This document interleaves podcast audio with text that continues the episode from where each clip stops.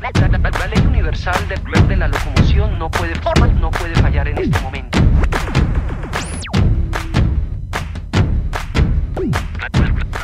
Aquí comienza Criterio Verde, un programa producido por el Centro de Desarrollo Criterio para Radio Nuevo Mundo. Criterio Verde.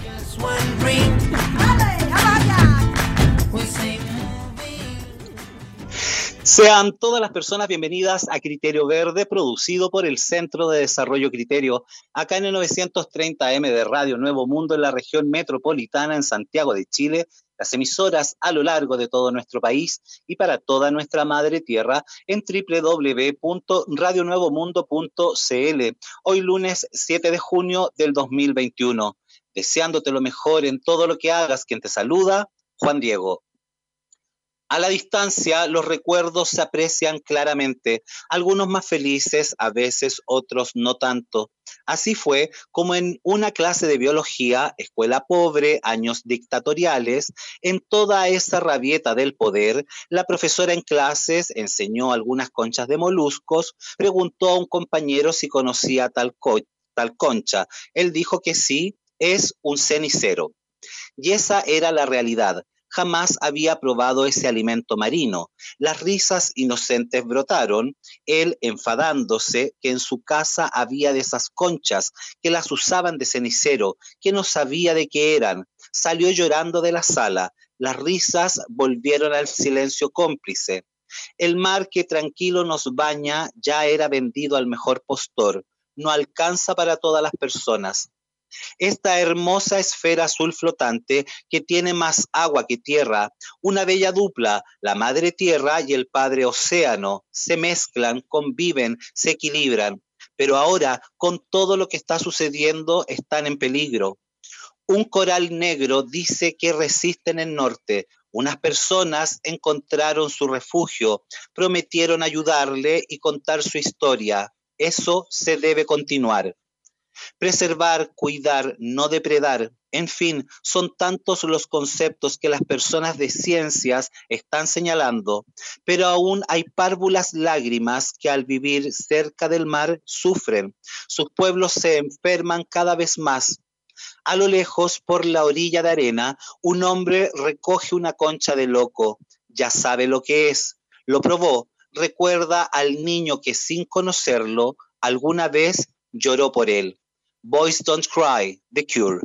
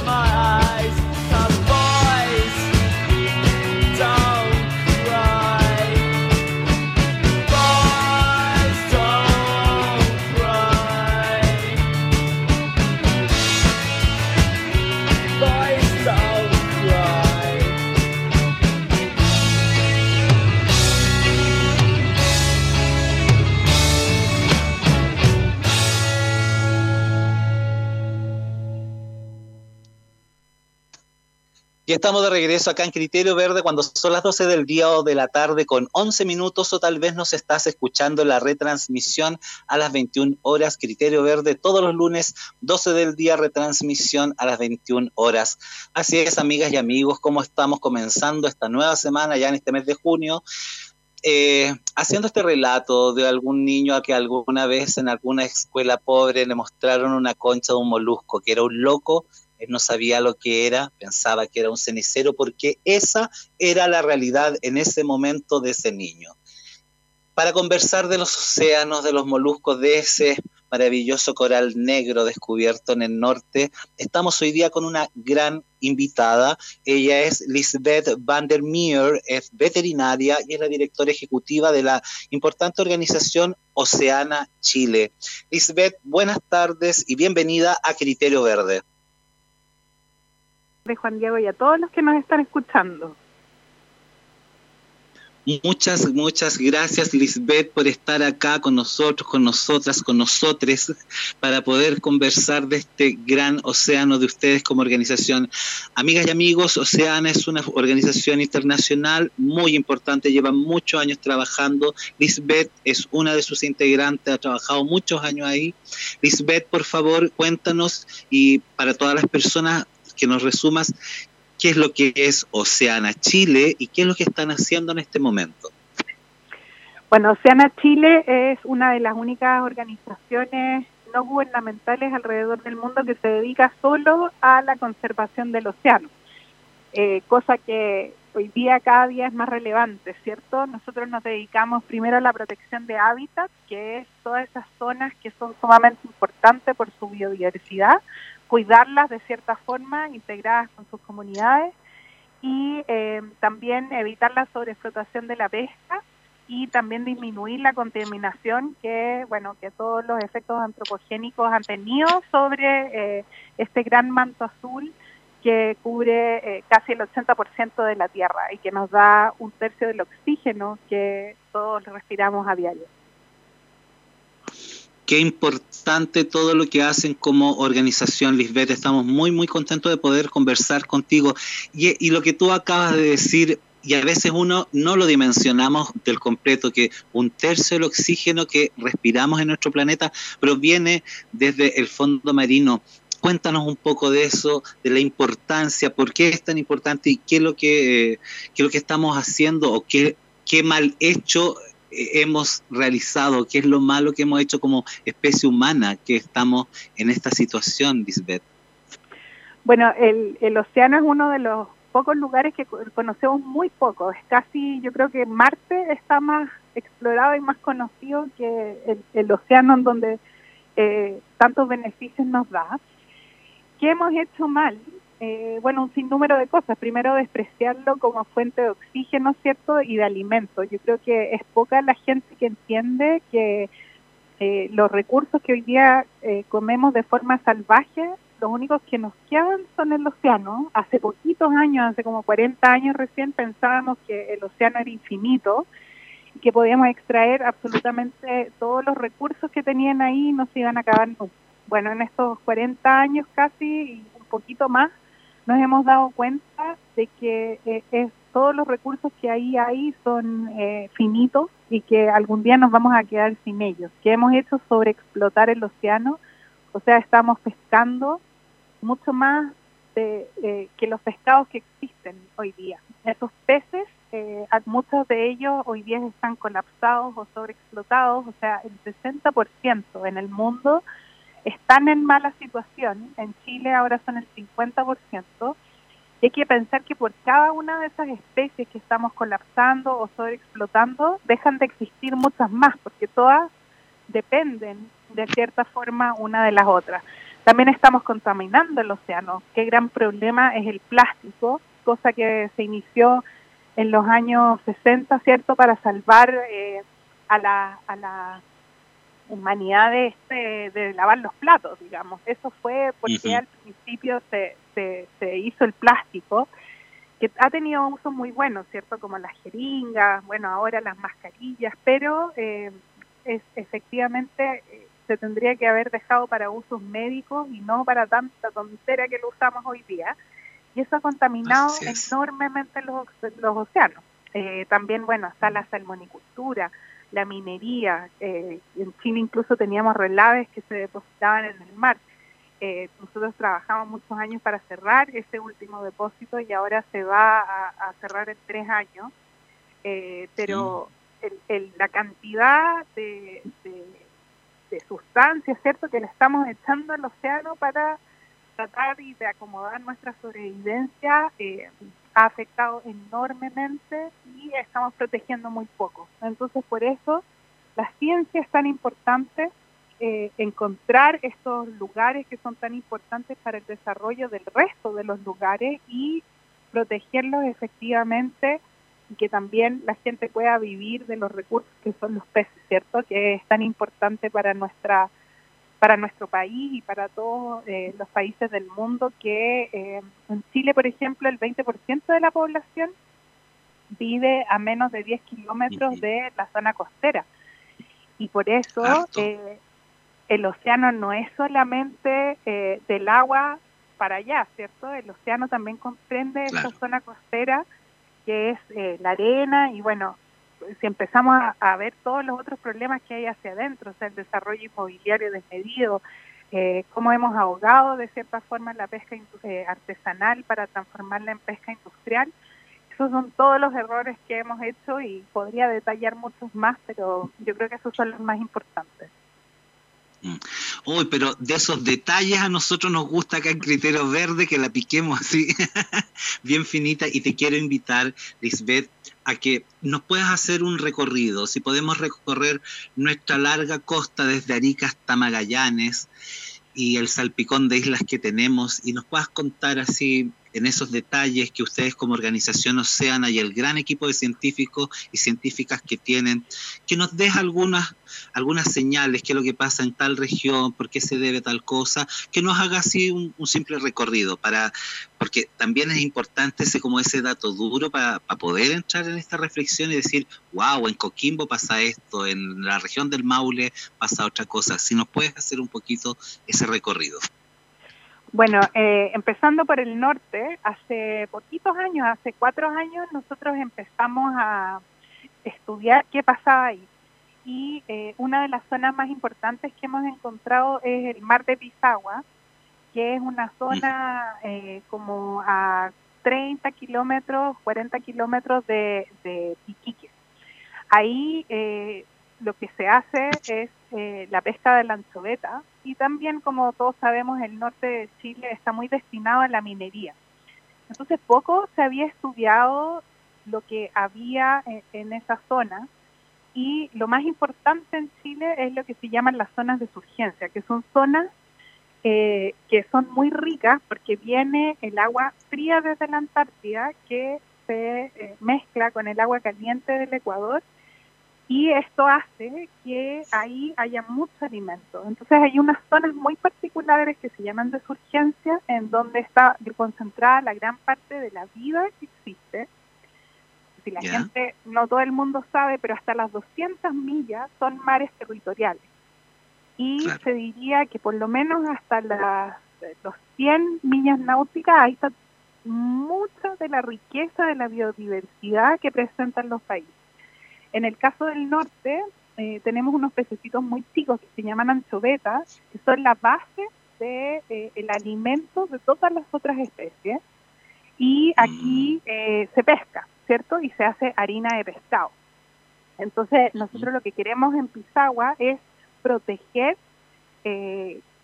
esa zona y no hemos sido nosotros, ¿cierto? Los que han empezado a proteger ahí ya hace muchos años es la pesca artesanal que está radicada en esa zona y ha encontrado ahí un, polo, ¿cierto?, para eh, poder eh, pescar, vivir de eso, pero hay actividades como la minería, ¿cierto?, que eh, quieren poner plantas desaladoras, megapuertos, etcétera, etcétera, que hace que un poco esto se vuelva inviable por otros intereses económicos. Ahora, yo lo que quiero resaltar es que ninguno de nosotros, a lo mejor pocos pescadores nos están escuchando, nosotros sabemos cómo mantener estos ecosistemas. Son los pescadores con ese conocimiento ancestral los que saben cómo manejarlo y eh, también es una actividad cultural histórica que debemos mantener. Eso eso no lo tiene cualquier país, lo que es una riqueza que tampoco le, hemos sabido sacar provecho y tampoco eh, promocionar, ¿cierto? Como la gente que va al turismo en la zona de Pisagua, por ejemplo, es una zona que antes era salitrera, también se conoce eh, por hechos muy lamentables como los detenidos desaparecidos que se encontraron ahí. Hace poquito se, se, celebraba mm. la conmemoración de, ese hecho, pero Pisagua eh, también es un lugar sumamente pobre, pero que eh, lo han dejado morir. Es un lugar que turísticamente podría tener mucho potencial y también no se ha cuidado sumar como debería ser. Entonces, ¿cómo se hace eso? Con ciencia, ¿cierto? Y empujando a los gobiernos regionales para que puedan eh, fomentar la protección de esas áreas y apoyar eh, la pesca artesanal. Eso sería en el norte de Chile una zona que es sumamente importante. Hay que pensar que la pesquería de la anchoveta ahí es muy grande eh, y a nuestro parecer como Oceana, las anchovetas no tendrían que ser solo para harina de pescado, sino también para alimentos pero también mm. para sustentar las especies que viven ahí. Entonces, por eso ahí estamos trabajando en un área marina de múltiples usos que va bien avanzada y eso se ha trabajado obviamente con la comunidad y es la comunidad la que quiere que se haga esto para proteger la pesca artesanal. Un poquito más abajo está la zona de, de la higuera, que esa está también como a una hora de La Serena. Mucha gente la conoce, Punta de Toro, porque es un lugar de avistamiento de cetáceos. ¿Por qué llegan los cetáceos ahí? Por la misma razón, porque hay mucho alimento, una zona eh, muy rica y también una zona que los mismos pescadores han cuidado y han mejorado.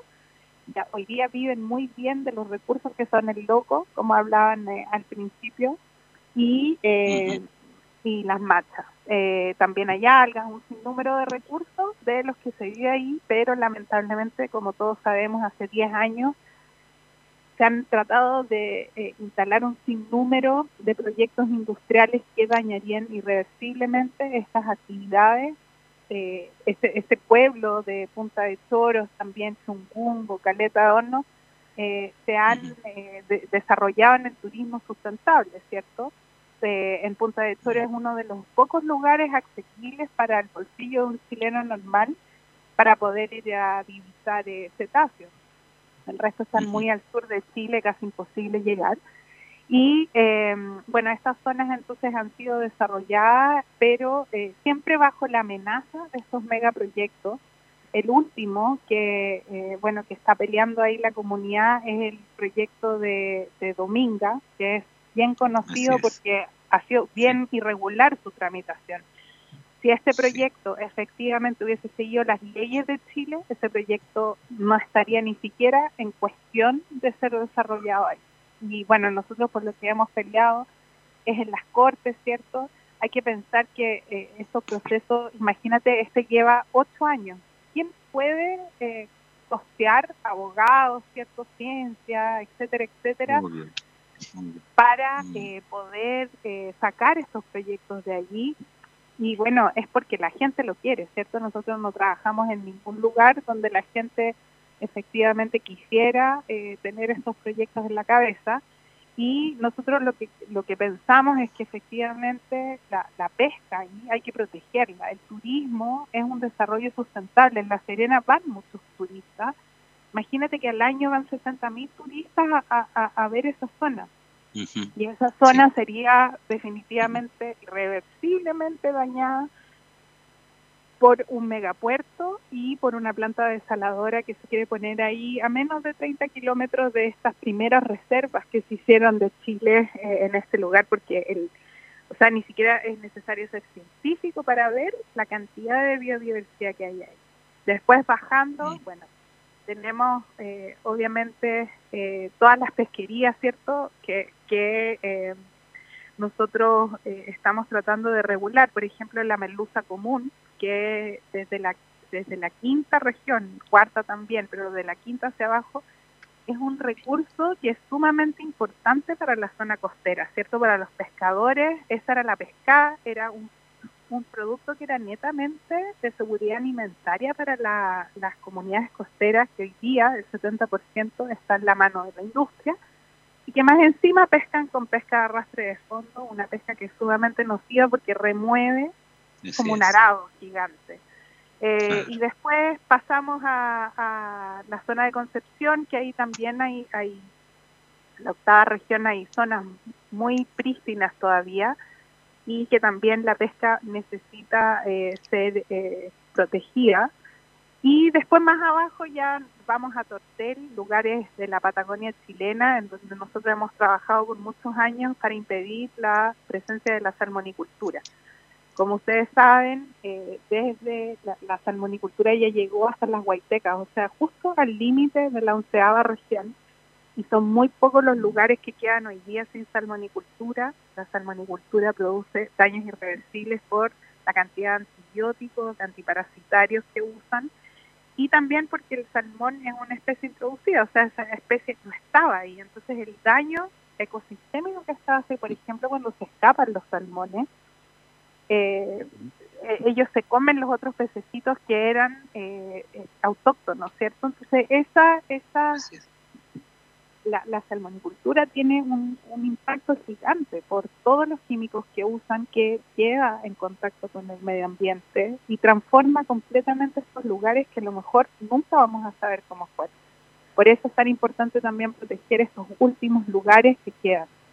Y por último, Juan Fernández, que es no último, sino el primero, que es un, un ejemplo de sustentabilidad en donde la gente de la isla eh, vive en un 80% solo de la pesca de la langosta. Y ellos han sabido por 120 años eh, hacer el uso sustentable de estos recursos.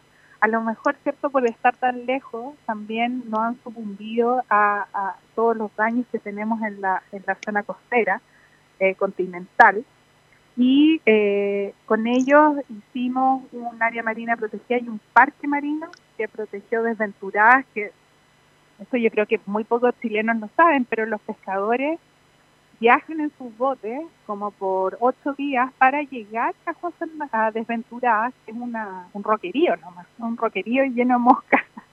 Y los viejos se van hasta ahí todos los años y se quedan ahí eh, estos son ya los más aperrados, digamos, ¿ah? los, que van a pescar hasta allá y se quedan meses sacando langosta y las langostas ahí pueden medir hasta tres metros. Es una cuestión impresionante la cantidad de biodiversidad que está ahí. Ahí también hay una base marina de los marinos y eh, no hay absolutamente nada más. O sea, ahí de verdad es para sacarle al sombrero cómo ellos eh, se llevan su comida, ¿cierto?, para mantenerse ahí tres meses y lo único que comen son los recursos de, del océano. Todas estas historias están poco conocidas por, por, por nosotros, que son las historias que realmente nos tendrían que enorgullecer, ¿cierto? Así es.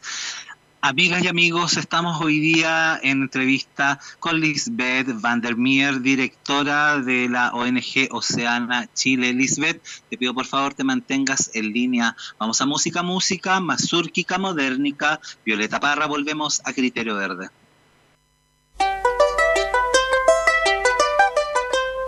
Me han preguntado varias personas y peligrosas para las másicas son las canciónicas agitadóricas, hay que preguntica más infantílica.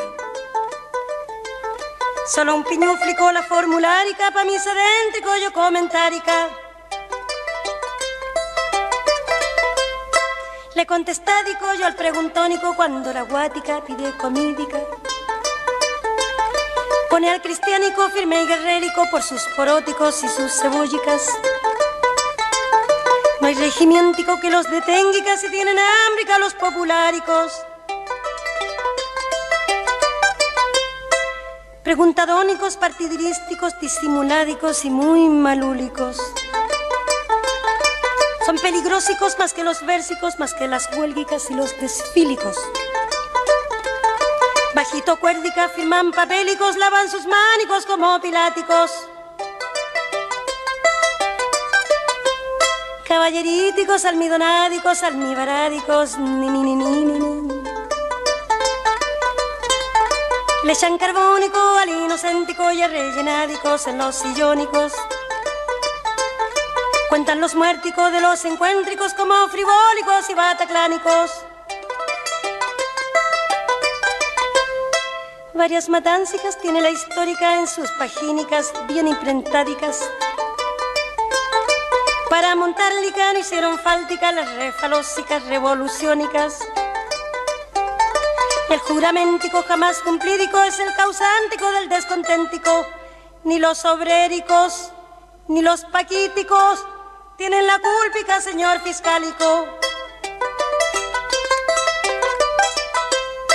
Lo que yo cántico es una respuesta a una preguntica de unos graciosicos. Y más no cántico porque no quérico tengo flojérica en los zapáticos. En los cabélicos, en el vestídico, en los riñónicos y en el corpínico. Tantas personas tan malúquicas que quieren extraer el agüítica, saladítica, para hacer de la minerítica lo que ellos quieran hacer. Nuestra gran Violeta Parra, consciente, coherente, rebelde, acompañándonos siempre acá en Criterio Verde. Amigas y amigos, hoy día estamos con una gran entrevistada, Lisbeth van der Meer, directora de Oceana Chile. Lisbeth, eh, nombraste eh, eh, antes que tenemos un, gran desarrollo minero que el extractivismo no es bueno por donde se mire. Ni el extractivismo minero, ni el extractivismo marítimo, ni el extractivismo forestal, ni agricultura, ni agricultura, ni nada. Los extractivismos son nefastos pero también tenemos, que se suma a todo esto, esta gran idea, Lisbeth, de la extracción del agua salada para la minería. Tú como directora de Oceana y que ya nombraste anteriormente respecto a estas plantas de tratamiento de desalinización, ¿cuáles son los efectos nocivos que producen este tipo de plantas desalinizadoras en nuestras costas chilenas, Lisbeth, por favor? Bueno, ahí hay, hay, hay, que hablar de dos, distinguir dos cosas, ¿cierto? Que eh, hoy día tenemos una crisis hídrica que al fondo la estamos abordando a pesar de que esto ya hace 30 años nos habían dicho que iba a pasar y hay comunidades que efectivamente la están pasando muy mal. Eh, hay plantas desaladoras que son chiquititas, eh, yo creo que sí son necesarias para eh, darle agua a las comunidades locales. Ahora, las plantas desaladoras que se están hablando hoy día y que se están proponiendo tienen un calibre completamente distinto. Además, hay que pensar que esto no va a, solucionar el problema de eh, la escasez hídrica, porque la escasez hídrica eh, tiene diferentes componentes, ¿cierto? O sea, que estemos plantando paltas en, en la tierra en un país que está hoy día desertificándose es la peor idea que se puede tener. O sea, ahí ya hay una falta de criterio. Y ellos están tomando agua de las napas. Eh, entonces, cuando tú hablas de plantas desaladoras, uno pensaría, pucha, estas plantas a lo mejor le darían agua a las paltas, ¿cierto? Y eh, la gente por fin podría tener su agua de vuelta. Eso no es así porque las plantas desaladoras están pensadas solamente para la minería, ya que es la forma de sacar agua no le sirve a los de las paltas, sobre todo porque hoy día esos derechos son gratis, ¿cierto? Entonces ellos no van a pagar por el agua. Y eh, cuando la minería se quiere, eh, se, está pensando hoy día que cada minera tenga una planta desaladora.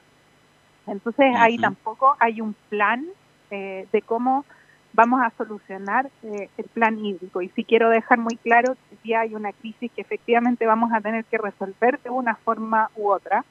Y, pero las plantas desaladoras eh, son un gran problema para el océano. O sea, la gente tiene que entender que aquí tú estás chupando 4.000 litros por segundo, que es mucha agua, o sea, uno no se podría imaginar lo que es.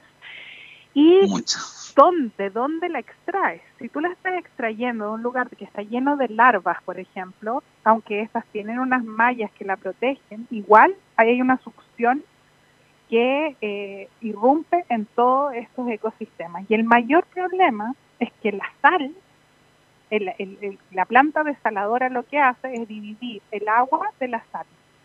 Para esto se necesita un sinnúmero de productos, de químicos, que eh, además eh, se, se, usan eh, para des me, me, está, me escucháis Juan Diego porque parece que justo se Sí, vino no. una llamada ah ya Sí, Eh, sí, justo bueno, fue una, entonces, una frase que, que no se te escuchó, Lisbeth. Sí, entonces, eh, bueno, la cosa es que eh, cuando succiona el agua, ¿cierto? Hay un problema, pero también cuando devuelven la sal al agua, se produce una Ajá. salmuera. Todos sabemos que la salmuera mata todo, o sea, nada puede vivir Sí, en claro. salmuera, por algo se hacía el charqui, ¿cierto? Claro, imagínate claro. que pones una, una carne a tal nivel de esterilidad que ni siquiera le crecen las bacterias. Entonces, eh, es lo mismo que pasa en estos ecosistemas. Hemos visto, ponte tú, en mejillones, que el agua está turquesa. ¿Por qué el agua del Caribe es turquesa y no tiene absolutamente nada de agua? Porque tiene gran cantidad de sal, pero ahí nada puede vivir. Entonces, claro, se ve súper bonito, pero el agua de nosotros Pero es no hay vida. turbia.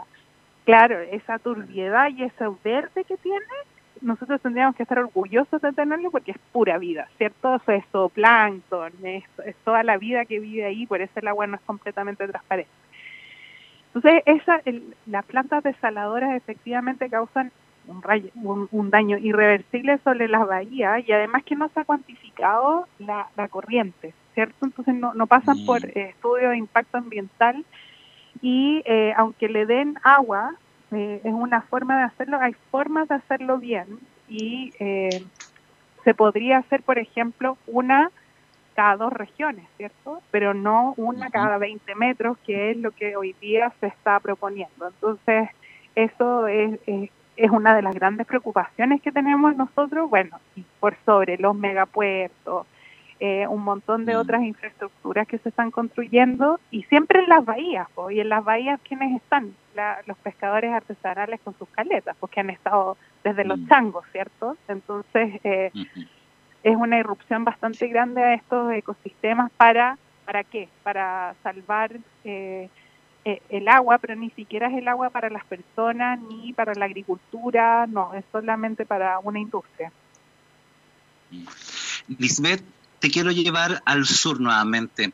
Muchas veces hablamos con las personas, con amigas y amigos de allá del sur, donde están afectados por la salmonera, donde las personas están divididas. Algunas personas dicen sí, nos da trabajo, las otras personas en conservación dicen esto nos va a afectar de por vida. Quiero llevarte a un campo hipotético, así un poquito, eh, Lisbeth. ¿Qué pasaría si es que ya tenemos nueva constitución, mejoramos todo, las aguas vuelven al derecho fundamental como derecho humano y decimos no más salmoneras en el sur de nuestro país y en ninguna parte ya, no más salmoneras. ¿Qué va a pasar con el mundo, con todo el, eh, eh, espacio bentónico, con todo el fondo marino, con, con todo? Si sacamos todas las salmoneras, ¿podemos recuperar el océano, las profundidades? ¿Se va a demorar muchos años en recuperar? ¿Cómo, eh, ¿Qué es lo que ustedes han conversado en Océana y con otras eh, científicos y científicas de investigaciones?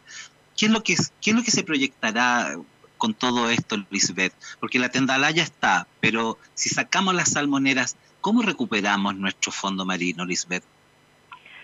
Bueno hay que pensar que la salmonicultura creció desde los años 80 de cero salmón a un millón de toneladas de salmones son Oh, mil millones de kilos. O sea, es una cuestión impensable.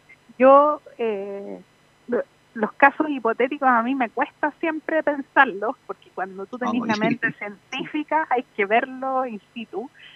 Pero eh, el daño de ciertas zonas es irreversible. Cuando una zona cae en hipoxia, o sea que no tiene oxígeno, significa que Claro. está tan saturada de, porque el fondo ya, vamos a hablar las cosas aquí como son las fecas, las cacas que produce una jaula de salmones son cerros y cerros y cerros y cerros y cerros de eh, material orgánico que está cargado de nitrógeno oh, y el, eh, esto esto hace que cambie completamente la composición. Tú no puedes hacer que de eso, de eso, de- estamos hablando que la evolución de los mares de la Patagonia por ser aguas heladas pasaron en miles de miles de años, ¿ya?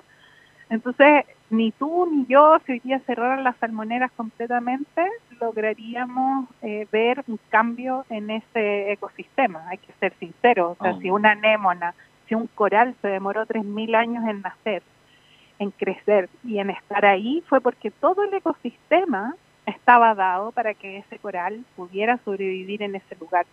Eh, las especies que están asociadas. O sea, tú una vez que tú cambias un ecosistema, eh, es como cortarle los árboles, bueno, nosotros podemos ver lo que ha pasado en el San Cristóbal, por ejemplo, ¿cierto? O incluso en los, en los, cerros cercanos de, Chile, incluso en la misma Patagonia, cuando se quemaron y se, se cortaron los árboles, eso, esa, esa Patagonia nunca volvió a ser la misma no, es. no es lo mismo ir a Tortel que ir a Cochrane, por ejemplo. Entonces, yo creo que hay que considerar que ciertos eh, cambios ecosistémicos son para siempre.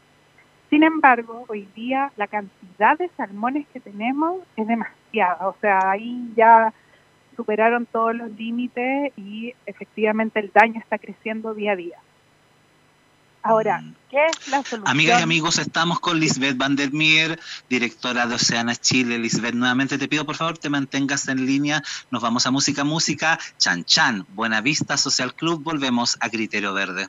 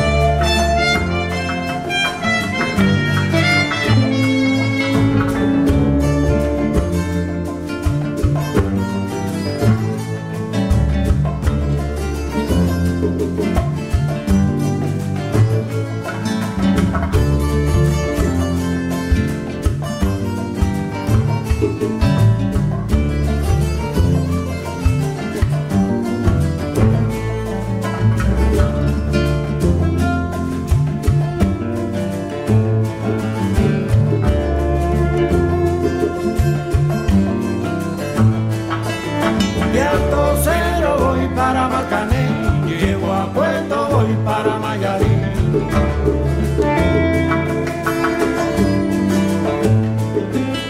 De Alto Cedro voy para Matané, llego a Puerto, voy para Mayarín.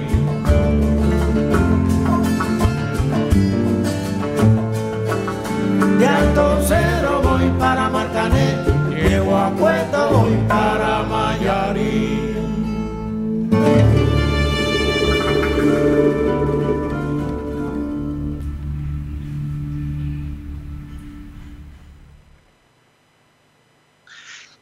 Chan Chan, Sol Sol de la gran banda Buenavista Social Club, canción seleccionada por nuestra entrevistada hoy Lisbeth Van der Meer. Lisbeth, ¿por qué seleccionaste Chan Chan de Buenavista Social Club para compartir hoy día en Criterio Verde?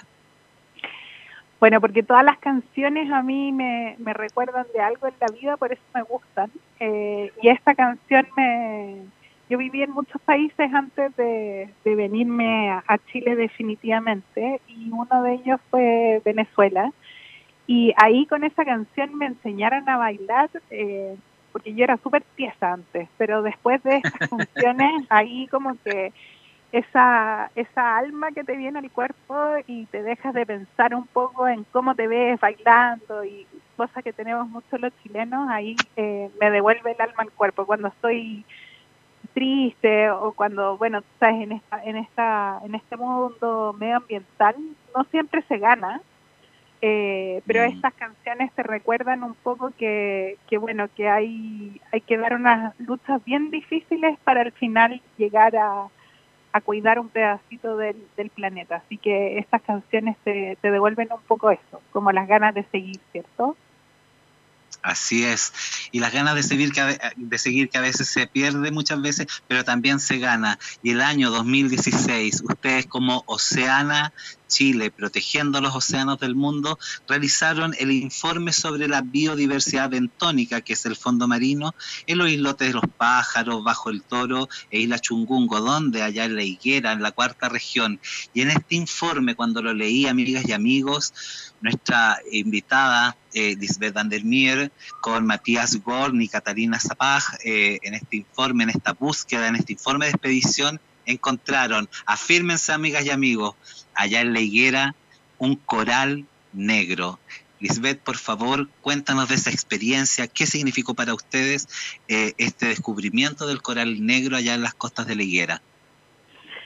Bueno, la, la costa de la higuera eh, ha simbolizado, digamos, un descubrimiento en muchos aspectos, ¿cierto? Desde, desde estas campañas muy duras eh, en contra de eh, las mineras, las termoeléctricas, pero también eh, hemos encontrado un mundo sin igual que es el mundo de la pesca artesanal y de esta biodiversidad que nosotros estábamos buscando, digamos, qué es lo que había ahí enfrente de las costas de Liguera. Y de repente nos topamos, porque nosotros tenemos un robot que se sumerge en el océano hasta 200, 300 metros y de repente eh, uno encuentra cosas que ni siquiera la cartografía de los marinos tiene. Entonces este Bajo del Toro, que se llama, es un lugar que está lleno de piedras, eh, que está súper poco documentado, pero ese día el mar estaba bastante calmo y logramos bajar el robot y de repente eh,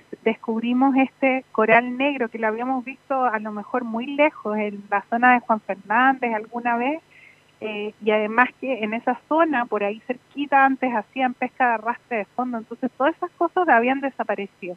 Pero en este roquerío encontramos efectivamente un coral negro, son corales que tienen, imagínate, 3.000 años, las cosas que han visto de esos corales. Y verlo en una cámara es muy emocionante porque es como encontrar el gran tesoro que andábamos buscando hace mucho tiempo para la protección de ese lugar. Porque para proteger una zona tú tienes que tener objetos de conservación que son únicos con respecto al resto del ecosistema. Y bueno, e, ese día encontramos nuestro tesoro que también le llamamos objeto de conservación. Mm. Qué fuerte, es tan, es tan bonito poder eh, escuchar eso cuando un grupo de científicos y científicas dicen, wow, ahí abrieron la champaña arriba, arriba para el tiro celebrar, me imagino. Sí, claro. de alguna forma. Cada vez, y además que hay lugares, por ejemplo, en Pisagua también, en San Fernando, que cada vez que tú vas encuentras una especie nueva. Entonces tú dices, ¿será una especie nueva o será ya alguien la habrá visto? Es, como ir un poco a la Luna, ¿cierto? O a Marte, a Júpiter, mm, a lugares donde nadie ha estado. Mm. Eh, para todas las amigas y amigos y sobre todo para nuestras amigas y amigos profesores y profesoras que están siempre buscando información para entregarle a sus estudiantes, ingresen a la página de Oceana Chile, chile.oceana.org, lo googlean, ponen Oceana Chile, en fin, aparece toda la información porque Oceana tiene toda la documentación en línea, es gratis, la pueden descargar, pueden ver estas imágenes que son fantásticas, es un trabajo muy interesante. Lisbeth, se pasa tan rápido siempre el, programa en vivo, ya estamos llegando al último bloque. Lisbeth, estamos viviendo un momento crucial muy importante desde el estallido social y desde antes. Eh, las voces del pueblo están saliendo, salimos a la calle, marcamos el apruebo, estamos en un proceso constituyente. Tenemos que escribir, estas 155 personas escribirán en hoja en blanco nuevamente una nueva constitución. Ustedes desde Oceana y tú como veterinaria y como directora de Oceana, ¿cuál sería eh, las palabras, una idea, las propuestas, el interés que debe quedar reflejado en esta nueva constitución, porque si no lo hacemos ahora, como tú decías, no lo vamos a hacer nunca y, que vuelva todo el, eh, lo biosincrónico, el biosistema a hacer lo que era antes va a ser muy difícil, pero no podemos por eso dejar de seguir luchando. Pero estamos en un, en un proceso, en un momento clímax socialmente. ¿Cuáles serían estos consejos, palabras eh, que Oceana y Lisbeth pueden señalar para esta nueva constitución, para esta protección del agua, de la biodiversidad? ¿Cuáles serían esas palabras, Lisbeth? Bueno, yo creo que los constituyentes hoy día tienen una gran misión porque esta va a ser una de las primeras constituciones, esperemos que no sea la última, que se escriba en estos tiempos, en estos tiempos modernos en donde tenemos una crisis climática que nos está tocando a todos, ¿cierto? Y yo creo que lo más importante es darse cuenta de que eh, por ejemplo, en la constitución antigua eh, decía que todos los chilenos tenemos el derecho de vivir en un ambiente libre de contaminación. Entonces nosotros como Oceana nos preguntamos entonces cómo existen las zonas de sacrificio si eso estaba en la Constitución. Y bueno, porque hay otros derechos que son eh, que están por sobre eso. Hoy día tenemos que darnos cuenta de que el humano es parte de la naturaleza, no está por sobre. Eh, y eso es que yo creo que lo que tiene que quedar integrado. Entonces es que en la única eh, área eh, en donde se, se, estima que el humano está por sobre la naturaleza es en el derecho, porque nosotros los científicos jamás hemos podido concebir la vida del humano sin la naturaleza. O sea, eh, es imposible vivir sin oxígeno, sin agua. Y bueno, todas estas mm. otras ciencias que aparecieron, eh, la economía y, la, y la, el derecho, se, se, se diosifican un poco los humanos, ¿cierto? Como que ellos tuvieran el control por sobre las otras cosas. Hoy día nos damos cuenta que no es así. También lo que es crucial es eh, admitir que las futuras generaciones tienen un derecho intrínseco de poder vivir en esta tierra. Y si no incluimos eso, siempre las decisiones se van a tomar en la inmediatez del momento, ¿cierto? Y bueno, por eso existen las zonas de sacrificio eh, y por eso eh, hay gente que hoy día está sin agua y porque eso hay pescadores que no tienen peces. Entonces yo creo que el, el dejar de pensar de que el humano está por sobre todas las cosas eh, es, esencial y, meter ese concepto debajo de todos los derechos es la naturaleza es un derecho humano no es que la, de, la naturaleza tenga un derecho per se que mucha gente habla del derecho de la naturaleza cierto pero es un derecho mm. humano tener una naturaleza sana porque si no no vamos a poder vivir y eso es yo creo que es, es lo esencial porque ¿de qué sacamos de tener derechos de propiedad y tantos otros derechos si no tenemos oxígeno ni agua, que es lo esencial que necesita el humano para vivir? Así es. Amigas y amigos, estamos aquí con Lisbeth ya terminando esta entrevista. Lisbeth, te quiero agradecer esta primera entrevista con Oceana Chile. Amigas y amigos, ¿dónde buscarlo? Eh, www.chile.oceana.org chile.oceana.org Todas las investigaciones, las publicaciones, los trabajos que han realizado esta gran ONG de científicos y científicas está ahí a libre disposición, gratis, la pueden usar Lisbeth, te quiero agradecer enorme esta entrevista. No, muchas gracias a ti por invitarme y ojalá podamos juntarnos otra vez, porque es verdad que una hora quedó corta. Oh, nos, quedaron muchas, ahora no nos quedaron cosas de abajo ahí del tintero, nos quedaron cosas en las profundidades de este mar maravilloso. Exactamente, así que nos vemos luego. Así es. Total, Lisbeth, muchas, muchas gracias. Así es, amigas y amigos, ¿cómo estamos llegando estos últimos minutos? ¿Qué hay que hacer? Seguir protegiendo, seguir luchando, seguir trabajando. Nos vamos. Olas Gigante Denver. Nos encontramos la próxima semana acá en Criterio Verde. Quien te saludó y saludará siempre, Juan Diego. Adiós.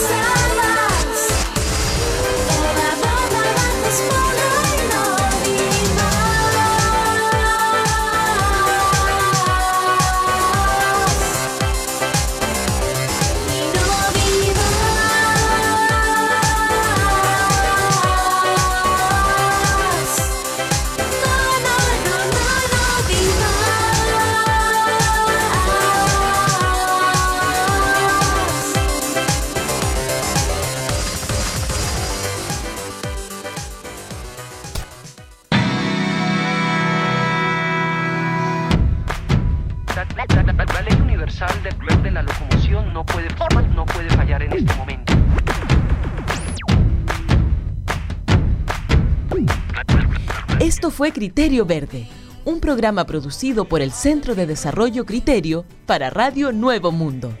Nos escuchamos el próximo lunes al mediodía.